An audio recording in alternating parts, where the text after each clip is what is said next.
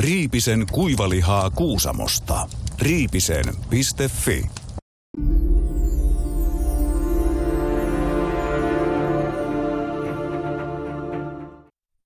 Ai, että millä keinoilla Suomi nousuun? No, lapsiperheidenhän pitäisi muuttaa takaisin maalle, koska niin kuin keskustapuolueessa tiedetään, maalla lapset on ilmaista työvoimaa. Sen sijaan kaupungeissa heistä tulee ylikalliita lemmikkejä. Tämä on kaksikymmentäkolme minuuttia. Koskelo Heikelä, moro moro. Euroopan unionihan ei ole tässä vähän aikaa laajentunut. Sen sijaan se on potenut krapulaa edellisestä laajentumiskierroksesta. Nyt E U-eliteissä puhaltaa kuitenkin uudet tuulet. Uusia jäseniä halutaan ja mielellään vauhdikkaasti. Mitä maita unionilla on kiikarissa ja kuinka hulluja ajatuksia siellä oikeasti on pöydällä? Palataan siihen. Tänään muuten, jos ollaan ihan tarkkoja, niin eilen alkoi uusi ohjelma tällä kaksikymmentäkolme Media-nimisellä yhtiöllä. Jälkisuomittumisen ruumiin avaus tulee kuuden jakson voimin tästä samasta räppänästä. Ensimmäinen jakso, jossa on demokraatin päätoimittaja Petri Korhonen, on julkaistu. Kyllä, käykää katsomassa myös se, ja niitä tulee tosiaan tässä lisää tämänkin kuun aikana. Ottaa siitä pikku klippendaali, näyttää vähän, että minkälaista meininkiä siellä Otetaan on. Otetaan klippendaali, Otetaan hei, klippendaali. Eihän se ole sen kummempaa. Katsotaan, jos tämä lähtisi tästä pyörimään.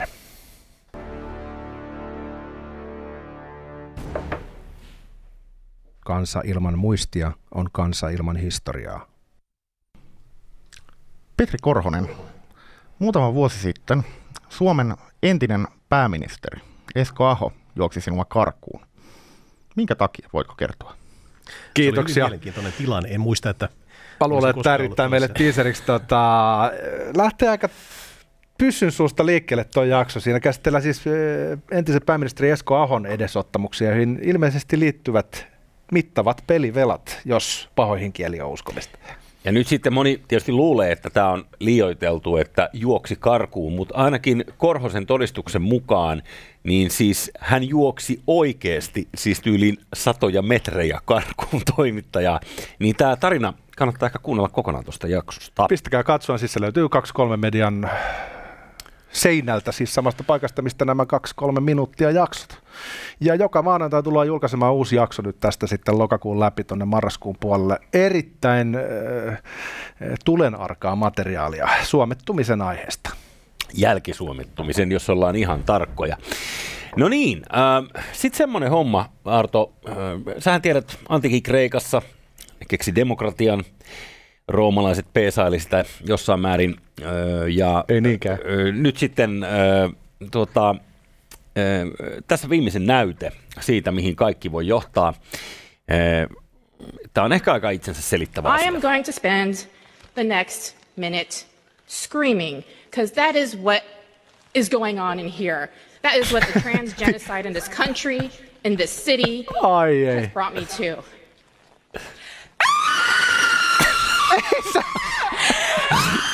Ei.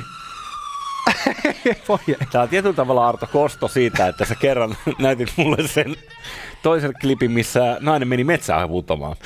Tota, joo, se oli erittäin hyvä klippi, mutta musta tuntuu, että tässä nyt tiivistyy valitettavasti tämä tuota viime aikojen kehitys, tämä woke-ilmapiiri, missä mielellään ei argumentoida, mutta sitäkin mieluummin kiljutaan. Niin.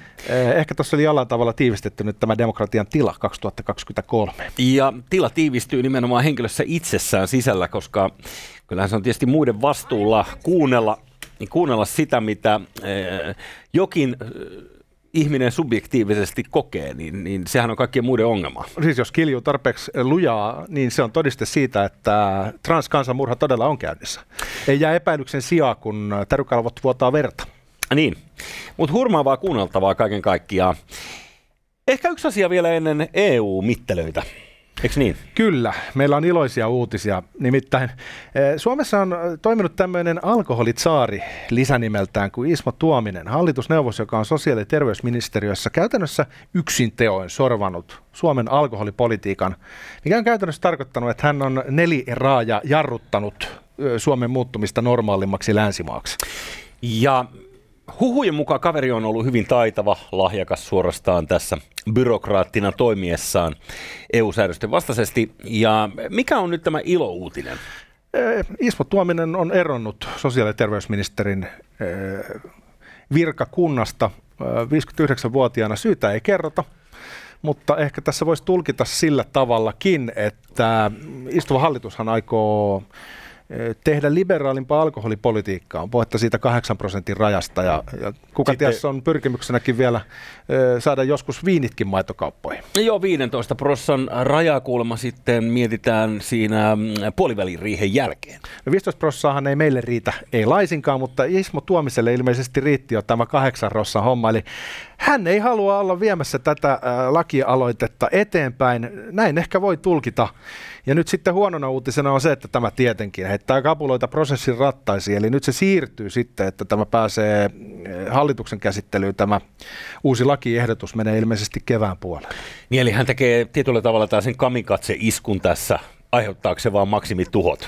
No se, se, on, se on toimittajan omaa tulkintaa, mutta tuota, sanotaan no näin, että kyllähän on niin monta jekkua tässä tehnyt matkan varrella. Muun muassa unohtanut kertoa Suomessa parlamentille, että E U on ottanut Suomen tämmöiseen pilotmenettelyyn, missä siis tarkkaillaan rikkomuksista. Tavallaan ihan isokin juttu. Niin, niin sellaistakin on kerrottu, että, tuota, että se olisi vähän niin kuin unohtunut sitten se tieto sinne sosiaali- ja terveys- terveysministeriön pöydälle. Mutta toivottavasti nyt ei tämä seuraamuksia tule tuollaisesta, että unohtaa kertoa. Ei, eikö se kultainen ei. kädenpuristus ja kultainen omega ja ranteeseen ja siitä sitten eläkkeelle. Mutta siis nyt on mahdollista, että Suomen alkoholipolitiikka muuttuu. Okei, okei, okei. Mutta tässä ei sitten käy kuitenkaan niin, niin kuin Venäjällä pelätään käyvän, että jos iso paha susi lähtee, niin tilalle valtatyhjöön tulee vielä kaheleempia kavereita. No sehän vaara on olemassa. Mä luulen, että tässä on ollut parikymmentä vuotta aikaa kasvattaa seuraajia. Ja joskus sä tiedät, että kulttijohtajan seuraaja saattaa olla jopa vihkiytyneempi kuin itse kulttijohtaja. Näin näytti käyneen skiontologien kirkossa ja, ja kuka ties tässäkin yhteydessä. Okei. Asia selvä. Sitten tähän E U-hun. E U, joka on ollut yhtä menestystarinaa tähänkin mennessä, näkee nyt uusia mahdollisuuksia. Joo, tässä ei ole nyt tapahtunut kymmenen vuoteen juurikaan mitään. Kroatia tuli kaksituhattakolmetoista. Ja sen jälkeen ilmapiiri on ollut yleisesti sellainen, että ehkä, ehkä se oli vähän hätiköityä ottaa Bulgaria ja Romania sisään niin nopeasti. Ja ehkä oli hyvä, että Turkin kanssa ne jäsenyysneuvottelut vähän niin kuin jääty sitten. Mm. No en mä tiedä, kyllä jos Golden Sandsille pääsi ö, kätevämmin kuin aikaisemmin, niin eikö se ole jo bonusta? Mikä Golden? Niin Golden Sands, eikö se ole se Bulgariassa oleva, Mustameren rannalla oleva ö, tota, lomahelvetti? Joo, se on totta, se, niillä on joku tällainen kultainen rantakonsepti siellä, missä viina on siis halvempaa kuin missään Länsi-Euroopassa. Siis sellainen muovikylä, joka on rakennettu biitsille. Joo, se on jo. se. Se on se ajatus. Sen lisäksi heillä on korruptio. Aikanaan muistaakseni eräs ministeri vitsaili sillä tavalla, että muilla mailla on mafia, mutta mafialla on Bulgaria. Eli nahkatakkimiehet johtaa showta. Niin, niin ymmärrettävästi Euroopan unioni, ehkä niin kuin nämä järkevämmät maat on ollut vähän sitä mieltä, että jos ei nyt lähdettäisi hötkyilemään, mutta nyt siihen on tulossa muutos. Hyvä. Jos mä saan sen verran arvata nyt etukäteen, tietämättä tarkemmin mitä sulla on siinä listassa, niin, niin nyt kun tosiaan E U:ssa on ollut vähän tätä krapulaa ilmassa, että, että nämä mainitut pari maata sieltä äh, oli ei-toivottuja äh, maita, niin äh, joko vihdoin, anna mä arvaan, Norja ja Sveitsi liittyy ei, E U:hun. Ei, ei, heille olisi kyllä hei ovi auki. Ois vai? Joo, heille olisi ovi auki, mutta ei he halua liittyä tähän hommaan. Sen sijaan, Joo. jos E U haluaa kasvaa kaksikymmentäseitsemän maan unionista kolmekymmentäkuusi maan unionista. No miksi ei haluaisi? Niin siihen tarvitaan yhdeksän maata lisää, niitä voitaisiin ruveta perkaamaan tässä. Anna tulla. Tota, no ensinnäkin siis, tota, jos yhdeksän maata saataisiin lisää, niin siinä olisi se hyvä puoli, että sitten Euroopan unioni olisi taas yhtä iso talousalue kuin Yhdysvallat. Olisi ihan merkittävä. Niin jos nyt rahankiilto silmissä ollaan, niin varmaan E U:n kannattaisi kasvaa maailman tappiin asti ja ottaa kaikki kaksisataa valtiota mukaan. Mutta tota, Bangladeshia odotan. Niin. Mutta ehkä se, se ei nyt ole niinku ainoa syy, mitä pitää puntaroida silloin, kun mietitään tuota laajentumista. Mutta siellä olisi tulossa tämmöisiä maita prosessiin mukaan, joka siis on sen verran kiireinen, että puhutaan aika toiverikkaasti, että jopa kaksituhattakolmekymmentä voisi olla sellainen vuosiluku, kun alkaisi tapahtumaan. Okei, no se on melkein yhtä nopeasti kuin Brexit kävi. Eli, eli sisään tai ulos, niin aikataulu on nopea. Mutta me voidaan vähän arvioida sitten, että kuinka realistisia nämä E U-kiimaiset suunnitelmat nyt ovat. Siis tällaisia Länsi-Balkanin maitahan sieltä olisi tietenkin tulossa kuin Bosnia-Herzegovina, Montenegro, Pohjois-Makedonia. Ihan niin kuin silleen jeppismaita. Kiva käydä. Pari olla tuossa noita NATO-jäseniäkin. Ja. Joo, ja junayhteydet toimii hyviä pallopeleissä, pitkiä poikia ja tyttöjä täynnä, ja mikä parasta, kahvi on edullista. Joo, kiitos turkkilaisten. Mm. Eikä niitä Sarajevon laukauksia enää kukaan taida muistaa. Ei ekan maailmansodan ennen, eikä, eikä myöskään yhdeksänkymmentäluvulla. Mm-hmm. Mutta tota, joo, ne vois ehkä niinku olla tässä, niinku, tiedätkö, tässä yhdeksässä ne, jolla voisi olla niinku, niinku realistisin polku Euroopan unioniin. Koska sitten tämä lista muuttuu vähän hapokkaammaksi. No, anna tulla happoa. No, sitten meillä on tietenkin toi Albania, joka on vähän semmoinen, Euroopan köyhin maa on vähän semmoinen, no en mä vitti käyttää sitä sanaa, mitä Trump käyttäisi, mutta se ei ole yhteiskuntana ihan niin kehittynyt. Se on niin kuin Euroopan Albania. Se on se pahin loukkaus. Ja varmaan ihan kiva maa, ja siis monet sanoo, että sinne pitää nyt matkustaa, koska siellä on tietenkin poskettoman halpaa. Mutta siellä vielä yhdeksänkymmentäluvulla Albaniassa, siellä vuoristoseudulla ei ollut minkään sortin valtion kontrollia. Siellä kuljettiin rynnäkkökiväärit selässä, vähän niin kuin Afganistanissa konsanaan. Mm. Ja muistaakseni Albanian bruttokansantuotteesta lähti joku kolmekymmentä pinnaa yhdeksänkymmentäluvun lopussa, kun paljastui sellainen pyramidihuijaus, mihin oli osallistunut kaikki kansalaiset. Joo. Niin se maa meni niin kuin kyykkyyn tuommoisesta yhdestä vinkapitasta, että se nyt niin kuin historiaksi. Ja sitten siellä on niitä bunkkereita aivan helvetisti. Sanois nyt tämä heidän, heidän tota, kuuluisin johtaja. Hoxha. Niin, niin sillä on muuten sama syntymäpäivä kuin meikäläisellä. Voi, kato vaan. Joo, joo, joo, eli eh, pari. No ei varmaan sattumaa, sanotaan näin. Mutta hän rakensi sen maan käytännössä siis täyteen tällaisia erinäköisiä bunkkereita, koska pelkäsi, että niin ne tulee oli, ihan just. Hän oli paranoidi niin kuin sillä tavalla, että Stalinkin katsoi häntä ihaillen, että tässäpä on paranoidi jätkä. Kyllä. Eli ja toi, toi vähän ehkä, mä en tiedä, toi Albania saattaa olla vähän vaikea. Ehkä jos sieltä kitkettäisiin korruptio ja saataisiin talous vähän parempaa ajamaan. Mutta on pakko kysyä, että jos Turkki ei kelvannut, niin... Mutta mainitsee ne Itä-Euroopan maat, jossa ei ole korruptiota. No mainitsee yksi maa, jossa ei ole korruptiota. No, Suomessa ei ole korruptiota sillä lailla. Joo, ei, ei. Toisella lailla. Joo, Le- Joo. Leena oli siitä hyvä esimerkki. E, kyllä. Anteeksi, Leena. No sitten menee ehkä vähän niin kuin vielä pykälää hankalemmaksi. Öö, mä en tiedä, ootko katsonut, uutisissa on vähän ollut puhettanut tuosta... Öö, Kosovon levottomuuksista. Siellä Pohjois-Kosovassa oli mielenosoitukset, missä loukkaantui sitten näitä NATO-rauhanturvaajia ja monta kymmentä. Kun... Joo, pikkasen tulenarka tilanne on ollut. Toki ei mitään uutta Balkanilla. Sitä se kattila on kiehunut satoja vuosia, mutta... Sielläkin on kymmenen vuotta ollut silleen vähän niin kuin iisimpää. Mm-hmm.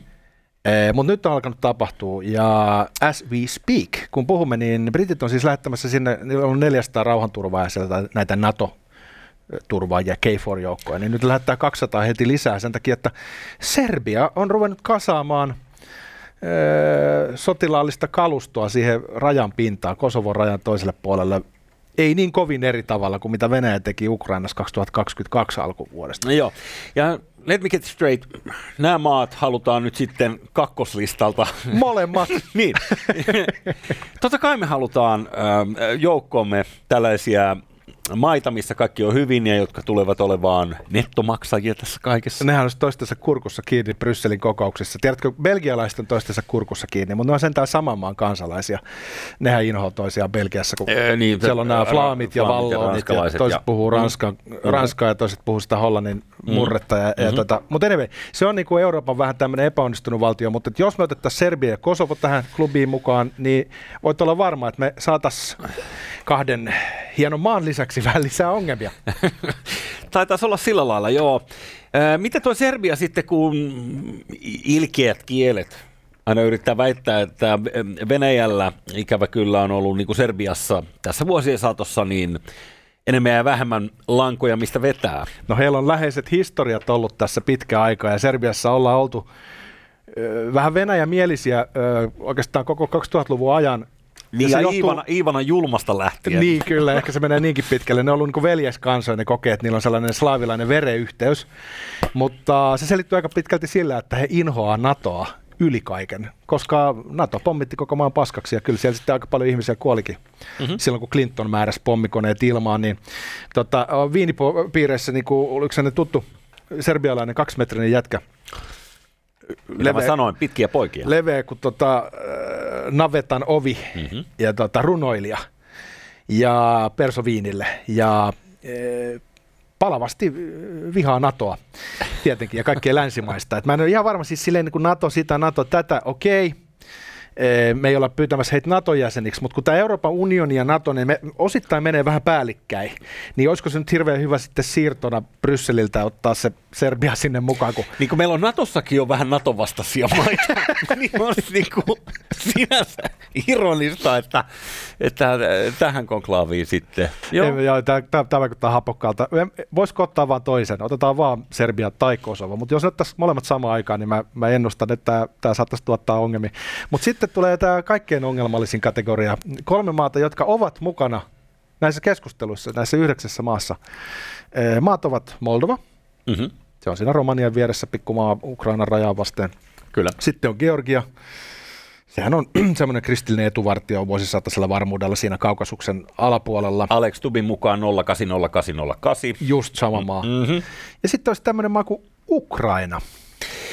Joo, mä oon kuullut siitä.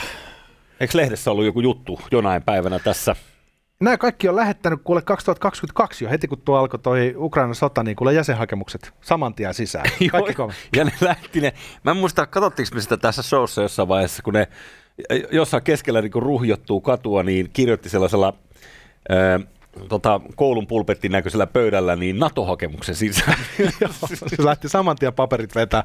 Ja siinä kohtaa kaksituhattakaksikymmentäkaksi niin ehkä sitten ihmiset sympatiseerasivat sitä hätää, mutta totesivat, että ei tule tapahtumaan. Että niin tämä nyt on ihan pöhköä puhetta, että joku voisi kesken niin konfliktin liittyä yhtään mihinkään. Mm-hmm. Mutta ilmeisesti tunnelma on siinä määrin muuttunut, että puhutaan, että kaksituhattakolmekymmentä voisi sitten olla hyvä hetki. Se, mikä näissä kolmessa maissa on yhdistävä tekijä, on se, että niillä on kaikilla joko aktiivinen tai jäätynyt konflikti venäläisten kanssa. Kaikissa kolmessa maassa on tällä hetkellä, kun me puhutaan, Venäjän joukkoja. Mm. Tuolla Georgiassa on tämä Etelä-Ossetia ja Abhaasian alueet, jotka Venäjä nappasi silloin nolla kahdeksan nolla kahdeksan nolla kahdeksan. No niin. Ja sitten tuolla Moldovassahan on tämä Transnistria, pieni pala roistovaltiota, joka on Kremlille uskollinen ja, ja jota pyörittää sellainen mafiaperhe.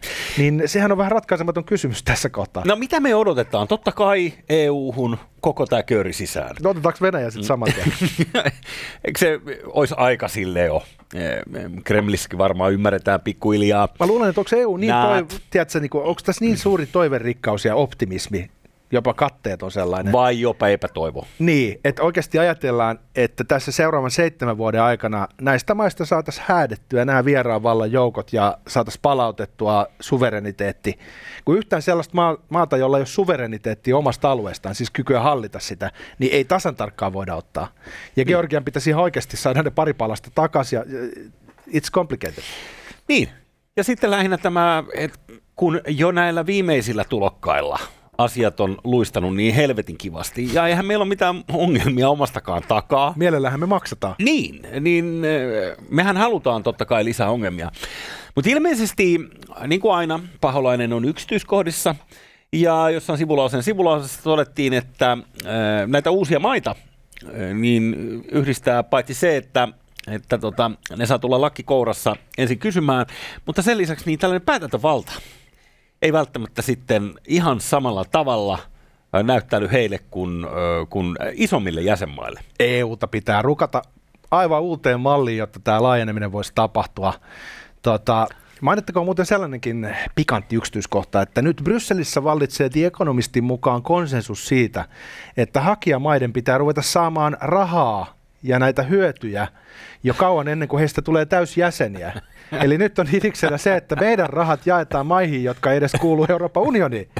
Tämmöinen ajatus olisi nyt niin kuin... Kuka ei tuollaisella diilillä lähtisi? Ilmaiset makkaraperunat, jos tarjoatte. Joo, mä luulen, että kuka tahansa haluaa olla niin kuin, tiedätkö, putkessa. Riippumatta siitä, aikooko ikinä oikeasti liittyä, niin jos tulee ilmasta rahaa. No tässähän nyt E U:lla on iso ajatus tietenkin, että rauhoitetaan koko maanosa ja, ja tehdään tavallaan sellainen blokki, joka ei sodi keskenään. Mutta kuten tiedät, niin joskus hyvät ajatukset johtaa toisenlaisiin lopputuloksiin. Joo.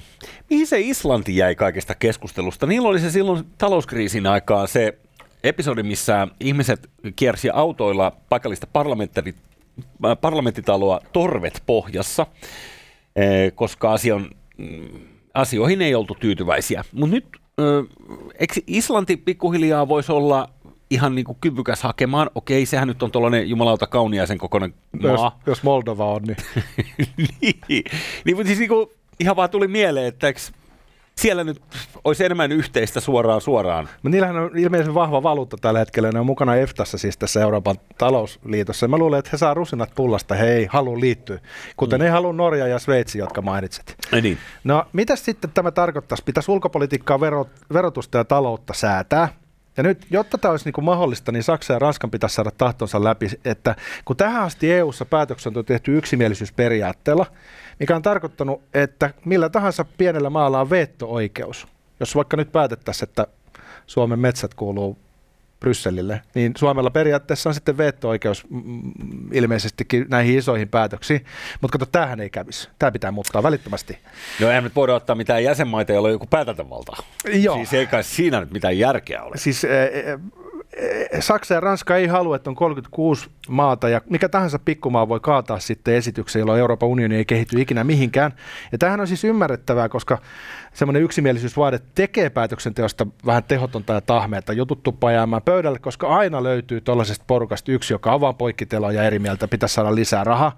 Ja sitten ehkä voisi ajatella, että myös että Euroopan unioni olisi helppo paskahalvaannuttaa ulkopuolelta. Esimerkiksi jos nyt mainitaan, ei mainita nimiä, mutta Kiina voisi mm. vaikka haluta heittää kapulan Euroopan unionin rattaisiin, niin se voisi vaan, tiedätkö, avata rahahanat Moldovaa ja sanoa Moldovalle, että te sitten äänestätte E U:n päätö, päätö, päätöksiä vastaan. Ja tarviiko mennä edes noin pitkälle? Ihan tässä kun luettelit näitä maita, öö, vaikka tämä viimeisimpiä tässä listassa, vaikka, tai vaikka se Serbia, niin nyt öö, kuitenkin aikamoinen öö, määrä venäläisiä ihmisiä, venäläisiä kontakteja. Öö, et Venäjä on kuitenkin niin kuin Itä-Euroopassa sattuneista syistä integroinut itsensä aika helvetin moneen yhteiskuntaan sisälle. Et, et mikä määrä pommeja tahansa Ukrainassa pudotetaan, niin kenen tahansa toimesta, niin tuskin tulee muuttamaan sitä asiaa, että se itäinen Ukraina on kuitenkin niin kuin lähtökohtaisesti venäläisiä ihmisiä. Ihan vaan nyt tässä heitän, että jos jossain vaiheessa Ukrainassa savu hälvenee ja kaikki on jees, se hyväksytään Euroopan unioniin, niin kyllä nyt varmaan kuka ikinä Kremlissä sitten istuu, niin yrittää vaikuttaa siihen. Niin, tässä tuntuu olevan vähän toiveajattelua, että Venäjä jotenkin vetäytyisi kokonaan pois, mitä se ei tule tekemään. Vaikka se häviäisi Ukrainassa, niin se tulee edelleen osallistumaan aika aktiivisesti naapurimaiden tekemisiin.